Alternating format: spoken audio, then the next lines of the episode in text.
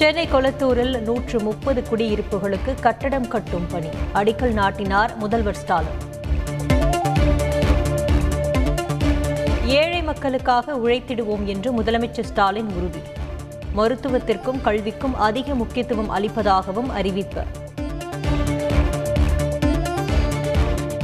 ரிஷிகள் முனிவர்கள் மற்றும் சனாதன தர்மத்தின் ஒளியால் உருவானது பாரத நாடு. தமிழக ஆளுநர் ஆர் என் ரவி பேச்சு. திராவிடத்தை கருத்தியல் அடையாளமாக பார்க்க வேண்டும். விடுதலை சிறுத்தைகள் கட்சித் தலைவர் திருமாவளவன் பேட்டி. சிதம்பரம் நடராஜர் கோயிலை அரசு கட்டுப்பாட்டுக்குள் கொண்டுவர தனி சட்டம் இயற்ற வேண்டும். மார்க்சிஸ்ட் மாநில செயலாளர் கே. பாலகிருஷ்ணன் கோரிக்கை. மதத்தில் மூக்கை நுழைக்கக்கூடாது என்று முன்னாள் அமைச்சர் ஜெயக்குமார் வலியுறுத்தல். காவல்துறை கட்டுப்பாடு இன்றி செயல்படுவதாகவும் குற்றச்சாட்டு. பாஜக எம்எல்ஏ காந்தியை விடுவிக்க கோரி ஆர்ப்பாட்டம். குமரி மாவட்டத்தில் மார்த்தாண்டம் உள்ளிட்ட பகுதிகளில் போராட்டம். வணிக வரி வருவாயை இந்த ஆண்டு வருவாயை ஐம்பதாயிரம் கோடியாக அதிகரிக்க முயற்சி. அமைச்சர் மூர்த்தி தகவல். முதல்வர் ஸ்டாலின் உட்பட இருபத்தி இரண்டு எதிர்க்கட்சி தலைவர்களுக்கு மம்தா பானர்ஜி கடிதம். குடியரசுத் தலைவர் வேட்பாளர் தொடர்பாக வரும் பதினைந்தாம் தேதி நடைபெறும் ஆலோசனைக் கூட்டத்தில் பங்கேற்க வருமாறு அழைப்பு. இந்தியாவை ஒருங்கிணைத்து பரஸ்பர நல்லுறவை பேணுவது மக்களின் பொறுப்பு என்று ராகுல் காந்தி கருத்து. வெறுப்பும் அமைதியின்மையும் நமது வழி அல்ல என்றும் விளக்கம்.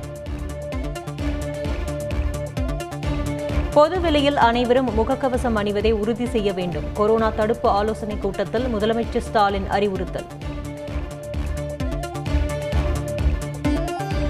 கொரோனாவுக்காக கட்டுப்பாடுகள் விதிக்கும் நிலை தற்போது இல்லை. அமைச்சர் மா. சுப்பிரமணியன் தகவல்.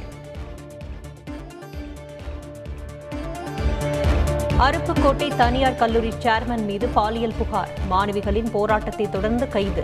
எட்டு பிரிவுகளின் கீழ் வழக்கு பதிவு.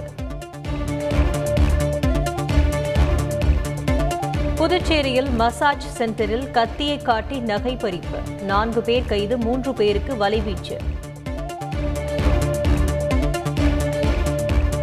சிவகாசியில் பட்டாசு தயாரிப்பு கூடத்தில் தீ விபத்து. மூலப்பொருட்களின் உராய்வு காரணமாக விபத்து என்று தகவல்.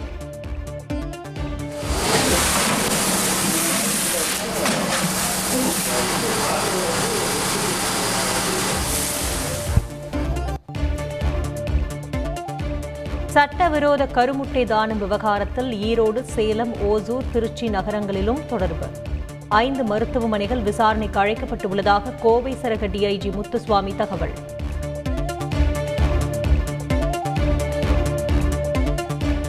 ஹரியானா மாநில காங்கிரஸ் எம்எல்ஏ குல்தீப் கட்சியில் இருந்து நீக்கம். மாநிலங்களவை தேர்தலில் மாற்றி வாக்களித்ததால் நடவடிக்கை.